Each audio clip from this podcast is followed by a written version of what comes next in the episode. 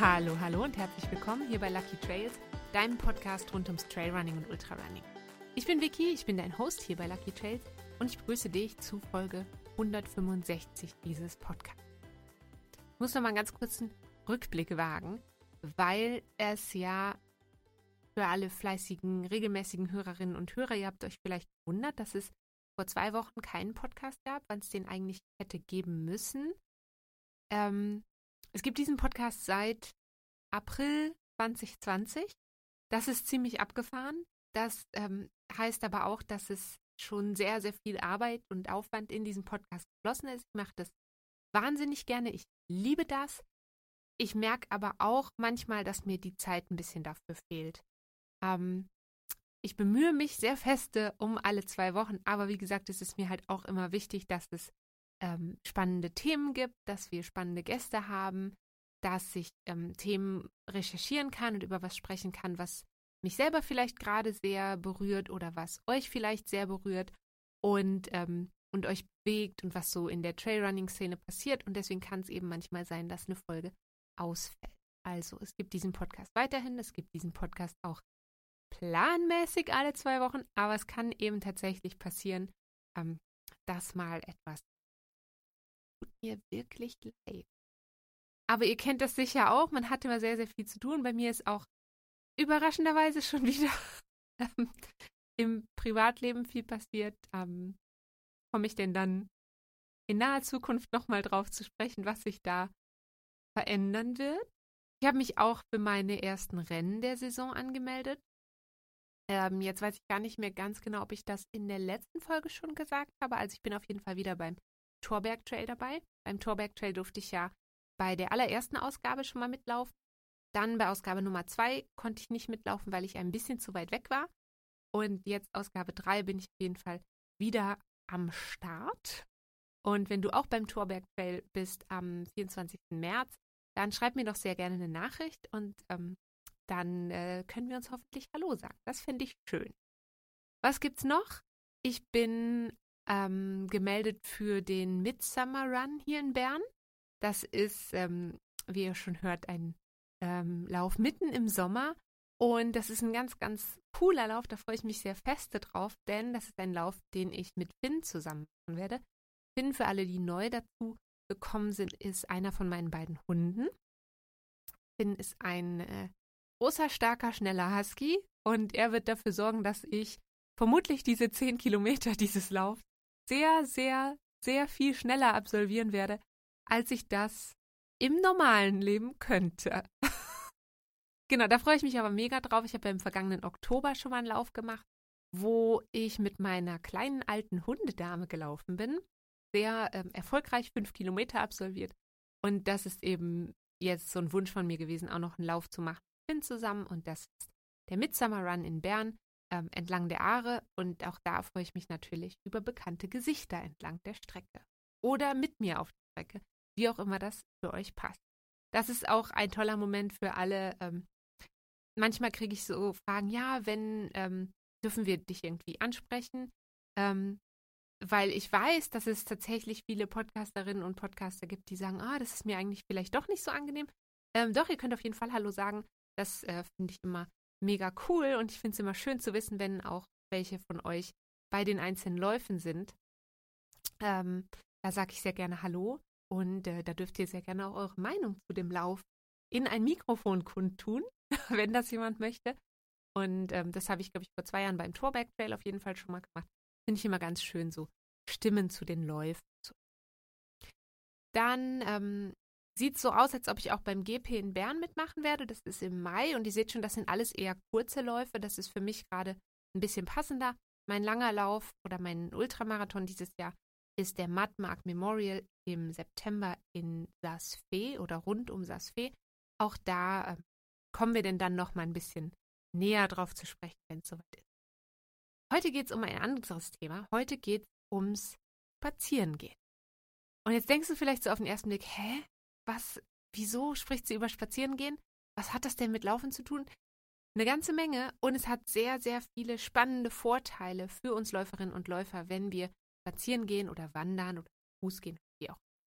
du das nennen willst. Je nachdem, in welchem Ausmaß du das machst, nennt man das vielleicht Spazieren oder Wandern.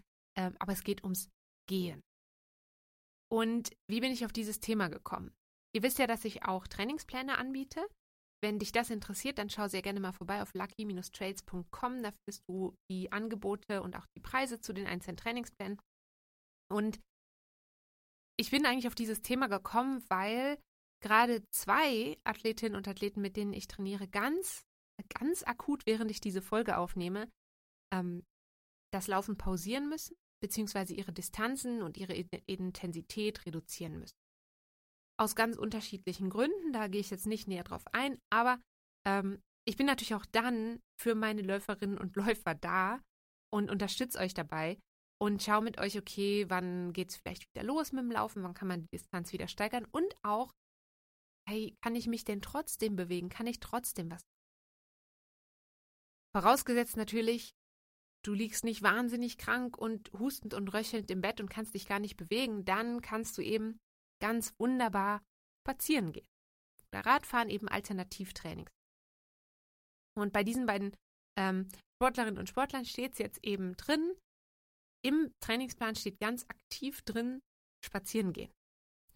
Und ähm, für ganz viele Athletinnen und Athletinnen ist das am Anfang mega ähm, ja, ich will nicht sagen schlimm, aber sehr, sehr schwierig. Meine Brille rutscht heute wahnsinnig. Für alle, die in YouTube vorbeischauen, ich muss sehr viel meine Brille reden. Ähm für viele Athletinnen und Athleten ist es eben schwierig, sich ähm, das so im Plan zu lesen, zu sehen, hey, jetzt soll ich spazieren gehen. Weil wir, glaube ich, mit dem, mit dem Begriff spazieren gehen am Anfang jetzt mal nichts Sportliches assoziieren wir assoziieren mit Spazierengehen, ähm, also entweder mit dem Hund rausgehen, was ja auch total schön ist. Und ich weiß aber, dass viele jüngere Menschen, da zähle ich mich jetzt nicht mehr zu, ähm, dass sie aber mit Spazierengehen irgendwie alte Leute assoziieren, die halt spazieren gehen und nicht rennen gehen können. Aber es ist so, dass ähm, Spazierengehen Vorteile haben kann für erfahrene Läuferinnen und Läufer und auch für Einsteigerinnen und Einsteiger. Ähm, beim Laufen, ich fange ganz simpel an, beim Laufen verbessern wir unsere Ausdauer. Und wer in den richtigen Herzfrequenzzonen trainiert, verbessert die Kondition auch, wenn du ähm, beim Spazierengehen vielleicht keinen hohen Puls hast, kannst du deine Kondition aber trotzdem verbessern, deine Tiefenausdauer trainieren. Und Spazierengehen ist zum Beispiel das geht jetzt wieder los. Also, weiß nicht, wie es bei euch ist, aber hier in Bern ist es, obwohl es Mitte Februar ist, echt schon wahnsinnig warm und es ist schon so richtig frühlingsmäßig. Und da ist es für viele so, dass jetzt so ein bisschen Wiedereinstieg ins Training kommt. Viele sind auch top motiviert und fangen jetzt an mit dem Laufen. Und da ist Wandern oder Spazierengehen oder viele andere Alternativsportarten auch super spannend, um die mit dem tatsächlichen Lauftraining, also mit dem Rennen, mit dem Joggen, mit dem Trailrunning, wie auch immer du das nennen möchtest, zu verbinden. Und zwar auf der einen Seite natürlich, wenn man jetzt zum Beispiel noch gar nicht gelaufen ist oder ganz lange nicht gelaufen ist, den Körper erstmal wieder an so eine regelmäßige Bewegung gewöhnen. Und wandern, spazieren gehen, zu Fuß gehen, mit dem Hund spazieren gehen, wie auch immer du das nennen willst, ist dabei deshalb eine super Wahl, weil wir beim Spazieren, beim Wandern, beim Gehen im Gegensatz zum, ich sag mal, Radfahren und Schwimmen, was so die anderen klassischen Alternativsportarten wären, ist der Bewegungsablauf natürlich viel, viel enger am Laufen, am Rennen dran. Und das ist ähm, natürlich für unsere Muskeln, für die Vorbereitung aufs Lauftraining viel geeigneter als eine Schwimmbewegung will überhaupt nicht sagen, dass Schwimmen gehen eine schlechte Alternativsportart ist. Überhaupt nicht. Ähm, aber natürlich das nächste an, an Bewegung vom Bewegungsablauf her ist das Spazieren, ist das Gehen. Das heißt, wir beanspruchen dieselben Muskelgruppen, aber, und jetzt kommt der Vorteil, für, gerade für Menschen, die vielleicht mit orthopädischen Problemen zu kämpfen haben, sei das jetzt durch eine Verletzung, sei das irgendeine Muskelentzündung oder so, kann es sehr vorteilhaft sein, zu gehen, weil die Belastung, die auf den Körper wirkt beim Spazierengehen, viel geringer ist als beim Laufen und beim Rennen. Ähm, wie gesagt, der Bewegungsablauf, der ist sehr, sehr ähnlich, aber beim Spazieren, ich bleibe jetzt mal beim Begriff Spazieren statt Wandern, ähm, oder ich verwende das Synonym, ähm, da fehlt ein ganz entscheidender Teil für die Laufbewegung im Bewegungsablauf. Und das ist die sogenannte Flugphase. Die Flugphase, ich erkläre das gleich nochmal ganz schnell. Also was fehlt, ist die Flugphase und dadurch ist der Aufprall, der Aufprall von unserem Fuß auf den Fußboden, ähm, der ist viel, viel geringer, weniger heftig. Deswegen ist die Belastung auf die Gelenke gering. Nochmal ganz schnell zur Erinnerung. Beim Laufen gibt es vier verschiedene Phasen. Je nach Quelle nennen sich diese Phasen unterschiedlich, benutzt man unterschiedliche Namen. Wir benutzen jetzt mal die Namen Flugphase, Landephase, Stützphase und Abdruckphase. Ähm, zur Erinnerung, ganz schneller, kurzer Blick auf diese vier Phasen. Die Flugphase. In der Flugphase fliegen wir. Also unsere Füße befinden sich beide in der Luft. Flugphase kann länger oder kürzer sein. Das ist sehr persönlich, sehr abhängig. Aber der, der Trick ist, beide Füße sind in der Luft. Das fehlt beim Spazierengehen. Gucken wir gleich nochmal an. Nach der Flugphase kommt die Landephase. Schließt eben an die Flugphase an und das ist wirklich der Moment, wenn dein Fuß auf den Boden aufsetzt. Bisschen was zur Laufökonomie. Im Idealfall setzt dein Fuß kurz vor deinem Körperschwerpunkt auf. Ähm, und dann geht es schon weiter in die Stützphase. In der Zeit wandert dein Körperschwerpunkt. Du denkst, kannst dir das schon denken, diese Phasen sind relativ kurz und sehr schnell hintereinander. Ähm, bei der Stützphase wandert eigentlich dein Körperschwerpunkt nach vorne über den stützenden Fuß nach vorne. Und dann gehst du direkt über in die Abdruckphase. Also das ist, sagt der Name ja schon, die Phase, wo du dein ähm, Körpergewicht wieder abdrückst, dich wieder nach oben bewegst und eigentlich wieder in die Flugphase übergehst. Und die Flugphase, das ist eben der Teil im Bewegungsablauf, der beim Spazieren, beim Gehen, beim Wandern fehlt. Weil das, ähm, weil das fehlt, ist das Spazierengehen eben eine geringere Gelenkbelastung.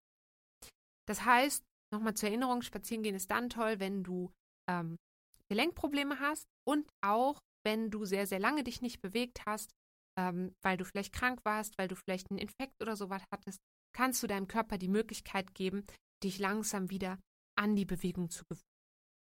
Das deshalb, weil die Herzfrequenz beim Spazierengehen in der Regel geringer ist. Da kommen wir jetzt zu einem wichtigen Punkt. Die Herzfrequenz ist in der Regel geringer, aber für ein optimales Spazierergebnis sollte sie jetzt auch nicht zu gering sein. Also klar, es ist total schön, irgendwie bei Sonnenschein am Fluss entlang zu schlendern. Wenn du sehr, sehr langsam schlenderst, wirklich sehr, sehr langsam, ähm, dann ist der, ich nenne es mal der Trainingseffekt jetzt nicht so wahnsinnig. Also das schon ähm, einen dynamischen, einen zügigen Schritt machen. Der fühlt sich auch gleich viel besser an und auch viel sportlicher an. Ähm, das vielleicht noch so, wenn du jetzt denkst, oh, ich will aber nicht spazieren gehen, dann richtig ein bisschen Schwung, dynamisch zu gehen. Also ein bisschen was darf schon mit deinem Puls passieren, ähm, aber er sollte eben einfach nicht, ich sag mal, zu hoch kommen. Ähm, beim Spazieren solltest du dich immer noch ganz gut unterhalten können. Also nicht wahnsinnig aus der Puste sein, nicht das Gefühl haben, oh, jetzt gehe ich so schnell, jetzt kann ich aber nicht mehr das Straßenschild da vorne vorlesen. Ich lese sehr, sehr gerne Straßenschilder vor. Ähm ein Spleen von mir. Ähm, das heißt, du bist dann in den niedrigen und in der fürs Spazierengehen richtigen Herzfrequenzzone, wenn du dich noch ganz gut mit dir selber, mit deinem Spazierpartner, mit deinem Hund, den Bäumen links und rechts unterhalten kannst. Ähm, das heißt, du kannst eigentlich beim Spazierengehen drei Faktoren trainieren. In Anführungsstrichen, beim Spazierengehen, beim Wandern, beim Gehen. Muskeln, Kondition und Technik. Muskeln trainierst du zum einen den Aspekt, lange auf den Beinen zu sein und deine Muskeln lange zu bewegen. Das gilt jetzt natürlich nicht, wenn du einmal am Tag als einzige Bewegung einen 20-Minuten-Spaziergang machst. Dann ist das vielleicht kein Muskeltraining in dem Sinne, dass du lange auf den Beinen bist. Wenn du aber noch ganz, ganz am Anfang von deiner sportlichen Reise stehst, dann ist vielleicht 20 Minuten richtig zügig spazieren gehen eben auch schon ein Schritt, ich sag mal, in die Richtung, in die du willst. Wenn du jetzt schon sehr lange läufst und sehr fit bist, dann ist vielleicht eher eine vierstündige Wanderung das, was deine Muskeln so ein bisschen fordert und fördert. Ähm, oder was du auch machen kannst, ähm, wenn du zum Beispiel, das habe ich samstags und sonntags oft, dann mache ich mein Lauftraining in der Regel am Morgen. Das heißt, ich mache zum Beispiel samstags einen Long Run und dann gehe ich abends einfach noch mal eine Runde spazieren. Ähm, dann wirkt das natürlich auch auf deine Muskeln und hilft so ein bisschen bei diesem muskulären Training. Dann, das habe ich schon gesagt, trainierst du deine Kondition. Das heißt, du bist in einem niedrigen Herzfrequenzbereich. Du trainierst deine Tiefen auf. Und dann der Aspekt Technik trainieren, der ist natürlich ähm, sehr ähm, speziell zu betrachten, sag ich mal, wenn du jetzt einfach am asphaltierten Spazierweg am Fluss entlang gehst, ähm, ohne Hügel, ohne irgendwas, dann ist das vielleicht kein technischer Aspekt, den du trainierst. Aber wenn du jetzt äh, eine Wanderung machst, drei bis vier Stunden, vielleicht auch mal auf einem Terrain, was du noch nicht so, äh, so gut laufen kannst, dann kann es natürlich schon sein, dass du dich in einer langsameren Bewegung anfängst, mehr mit diesem Terrain sicherer zu fühlen. Vielleicht nimmst du auch, gerade beim Wandern, vielleicht nimmst du Stöcke mit, du ähm, trainierst vielleicht auch die Technik, mit diesen Stöcken umzugehen. Also da könnte man schon sagen, es gibt auch diesen, ich sag mal, technischen Aspekt des Trainings, den du da ähm, mit einbringst. Wie kannst du das jetzt einbauen? Also ich habe schon gesagt, du kannst natürlich im Anschluss an den Training noch einen Spaziergang machen oder am selben Trainingstag noch einen Spaziergang machen. Was ich auch ganz, ganz gerne vor allem für alle Laufeinsteigerinnen und Einsteiger und vor allem, ganz wichtig, gerade jetzt so im Frühjahr, auch für alle Wiedereinsteiger. Also wenn du den ganzen Winter nicht gelaufen bist, dann ähm, empfehle ich eigentlich auch immer regelmäßig zügige, das ist wichtig, also wirklich dynamisch gehen, ähm, Spaziergänge einzubauen oder vielleicht auch so bei den ersten Läufen so ganz feste Gehpausen einzubauen. Also wirklich zu sagen, okay, ähm, ich gehe los, du kannst auch, wenn du eine Uhr damit laufen hast, dann startest du auch wirklich deine Uhr, dann machst du fünf Minuten zügiges Gehen, dann gehst du über in einen, in einen Lauftraining, in einen Laufschritt, einen ganz lockeren, langsamen Dauerlauf, drei bis fünf Minuten, je nach Kondition. Und dann gehst du einfach wieder runter. Du kannst wirklich auf die Uhr gucken, nach fünf Minuten wieder fünf Minuten zügig gehen. Da kommt halt auch dieses, ich bleibe in Bewegung, ähm, aber du gibst deinem Körper die Möglichkeit, sich wieder ein bisschen zu regenerieren. Ist eigentlich wie ein, eigentlich nichts anderes als ein Intervalltraining, nur dass du eben die Gehbewegung einbaust und nicht die ganze Zeit die Laufbewegung einbaust. Also gibst auch deinem, nicht nur deinen Muskeln, sondern auch deinen Gelenk die Möglichkeit, sich nochmal so ein bisschen zu regenerieren. Weil das finde ich auch nochmal ganz wichtig, das habe ich schon so oft gesagt, alle, die diesen Podcast schon lange hören, sagen, denken sich bestimmt so, oh Gott, kann sie jetzt mal damit aufhören? Du kannst nicht zu langsam unterwegs sein und gerade beim Einstieg ins Laufen ist es überhaupt nicht erstrebenswert, jeden Lauf immer Rennen zu absolvieren. Du willst nicht nach jedem Lauf, und das gilt auch für Leute, die schon sehr, sehr viel laufen, die regelmäßig laufen, die fünf oder sechs Mal die Woche laufen gehen. Du kannst und solltest nicht bei jedem Training immer, ich nenne es mal all out gehen. Du willst nicht nach jedem Training total müde, total erschöpft sein. Du willst nicht mehr das Gefühl haben, oh Gott, ich schaffe auf keinen Fall jetzt noch einen einzigen Schritt. Das fühlt sich, ich weiß, dass sich das manchmal total gut anfühlt, nach einem Training zu sagen, boah, ich habe alles gegeben, es ist alles raus. Das Problem ist, wenn du alles rauslässt, dann ähm, dann ist dein Körper wirklich erschöpft. Er braucht viel, viel länger, um sich zu regenerieren. Es wird viel, viel schwerer, sich für den nächsten Lauf, der vielleicht schon am nächsten oder übernächsten Tag ansteht, wieder aufzuraffen. Deine Motivation geht flöten ähm, und du kommst nicht weiter. Ich glaube, es ist viel, viel schöner, ähm, langsamer zu machen, dann zu wissen, man schafft eine gewisse Distanz und ähm, nach dieser Distanz nicht das Gefühl zu haben, oh wow, ich bin fertig für zehn. Das sagt man so. Also zumindest ich sage das so, fertig für zehn. Ähm, also du willst eigentlich immer ein Tempo schaffen, wo du das Gefühl hast danach, hey, das habe ich gut geschafft, das hat mich vielleicht bei einigen Trainings auch ein bisschen gefordert, aber ähm, das hat mich nicht überfordert. Das finde ich ganz, ganz wichtig und deswegen finde ich es halt total gut, sich von Anfang an manchmal auch Gehpausen zu erlauben, sich die selber vielleicht auch, wenn du einen Trainingsplan hast, in den Trainingsplan zu schreiben. und sich so ein bisschen dran zu erinnern, hey, es geht nicht darum, möglichst immer möglichst schnell zu sein, sondern es geht darum, auf den Beinen zu sein und es geht darum, ähm, das zu schaffen und es durchzuhalten. Ich weiß noch, wie das für mich war, als ich meine ersten fünf Kilometer laufen konnte. Also ich bin ja Späteinsteigerin in den Sport und ähm, für mich war das Wahnsinn, überhaupt fünf Kilometer am Stück laufen zu können.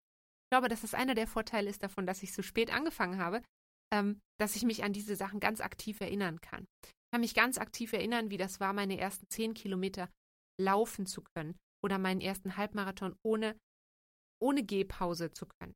Aber da bin ich auch nur hingekommen, weil ich mir diese Gehpausen gegönnt habe und weil ich mir die erlaubt habe und gesagt habe, ich will mich fordern, fördern, aber eben nicht überfordern.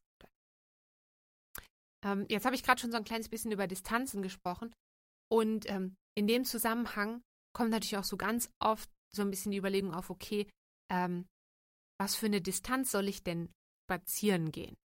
Also, ähm, wie weit muss ein Spaziergang, wie weit muss eine Wanderung?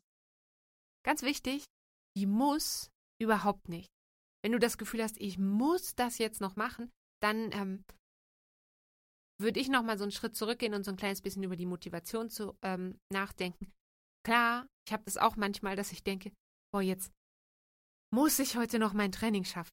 Aber so grundlegend sollte halt irgendwie so eine Motivation auch aus dir herauskommen, dass du denkst, ja, ich will das jetzt auch schon zu einem gewissen Punkt machen.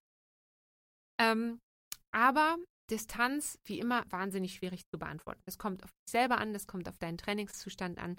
Ähm, ich glaube, dass vermutlich jeder von euch so diese 10.000 magischen Schritte schon mal gehört hat. Dieses, ah, man muss 10.000 Schritte am Tag machen. Und wahrscheinlich wissen viele von euch auch, ähm, dass diese 10.000 Schritte, ähm, ich sag mal, jeglicher Forschungsgrundlage entbehren. Ähm, 1964 hat eine japanische Marke, Yasama, ich weiß nicht, ob ich das ausgesprochen habe, ähm, die haben auf jeden Fall den ersten Schrittzähler auf den Markt gebracht.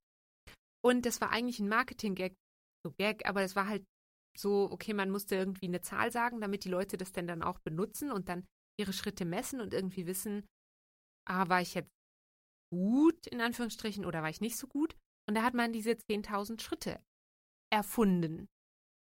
Und das Lustige ist, dass sich erstmal alle Leute, die danach kamen und irgendwas rund um Schrittzähler und ähm, wie viel Bewegung pro Tag haben sich einfach an diese 10.000 Schritte drangehängt, ohne das zu hinterfragen. Ähm, und auch die WHO hat ganz lange behauptet, 10.000 Schritte sind so das Optimum. Ähm, es ist jetzt auch nicht per se falsch zu sagen, 10.000 Schritte sind gut für dich, aber es ist halt auch nicht so, dass du ähm, jetzt versagt hast, wenn du nur 8.000 Schritte machst. Und es gibt auch Tage, ähm, ich habe jetzt, habe ich mir natürlich die Quelle nicht aufgeschrieben. Ähm, ich glaube, es war eine Forsa-Umfrage oder was von der WHO. Da ging es auf jeden Fall darum, dass ähm, der durchschnittliche Deutsche oder die durchschnittliche Deutsche irgendwie, ähm, ich glaube, 3800 oder vielleicht auch 5200, auf jeden Fall deutlich weniger als 10.000 Schritte pro Tag macht im Schnitt. Ähm, es gibt auch eine Langzeitstudie der University of Massachusetts und die hat zum Beispiel ergeben, dass auch schon nur 7500 Schritte pro Tag sehr gesund sind. Ich glaube, wo man sich so ziemlich einig ist, dass Bewegung grundsätzlich mal gut ist für uns und gesund ist. Und ich glaube, ob du jetzt 7.500 oder 8.000 oder 9.000, 10.000 oder 12.000 Schritte am Tag machst, ähm, das macht da jetzt nicht so einen riesen Unterschied, wenn erstmal so dieses Mindset, sage ich mal, da ist, okay, ich möchte Bewegung in meinen Alltag integrieren. Die WHO empfiehlt inzwischen übrigens mindestens 21 Minuten pro Tag Sport zu machen ähm, oder sich zu bewegen. Also es muss auch kein super intensiver Sport sein. Also das können auch 21 Minuten ähm, spazieren gehen zum Beispiel. Und du kannst natürlich auf der einen Seite anders. Ich möchte eigentlich nicht, dass du jetzt das Gefühl hast, ich muss jetzt zwanghaft jeden Tag 21 Minuten spazieren gehen. Weil das total unrealistisch ist. Vielleicht gibt es Tage, an denen du keine Zeit hast, 21 Minuten spazieren zu gehen.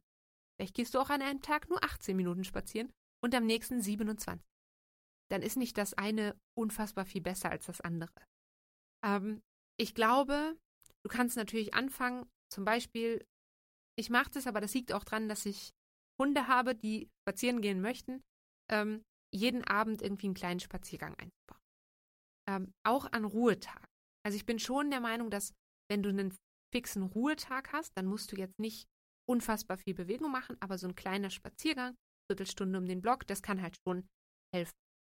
Ähm, und du kannst natürlich auch versuchen, auf so ganz kleine Sachen zusätzliche Bewegung in den Alltag.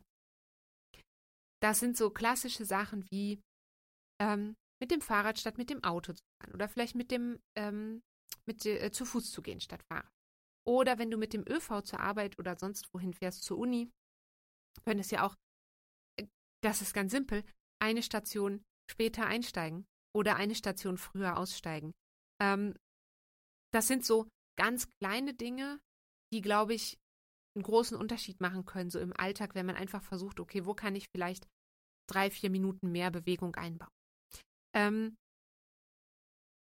Treppe statt Aufzug, solche Sachen.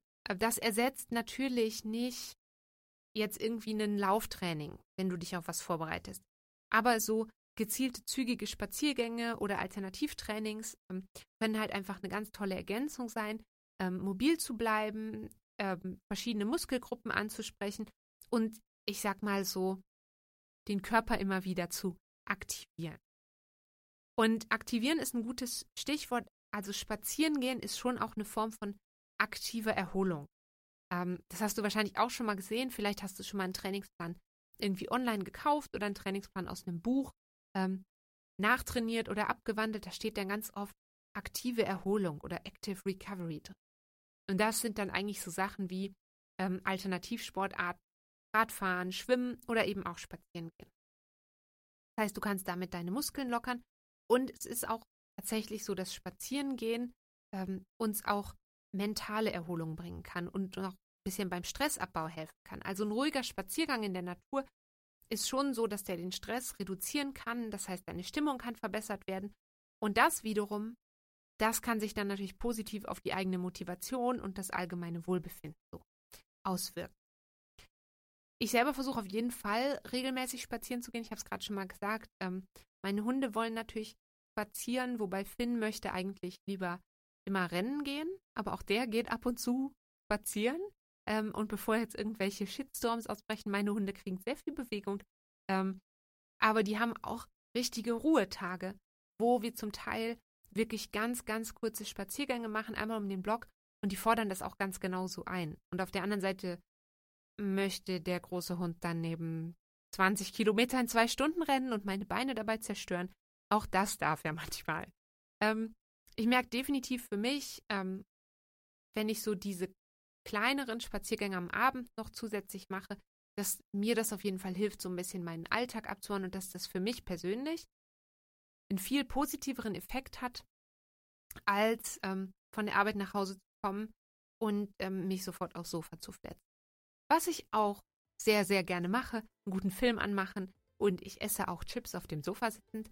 Ähm, aber ich merke so für mich, wenn ich so ein bisschen Bewegung noch mit dabei habe, dass ich dann viel, viel aufgeklickt ich wünsche dir auf jeden Fall jetzt eine ganz wunderbare Zeit. Pass gut auf dich auf.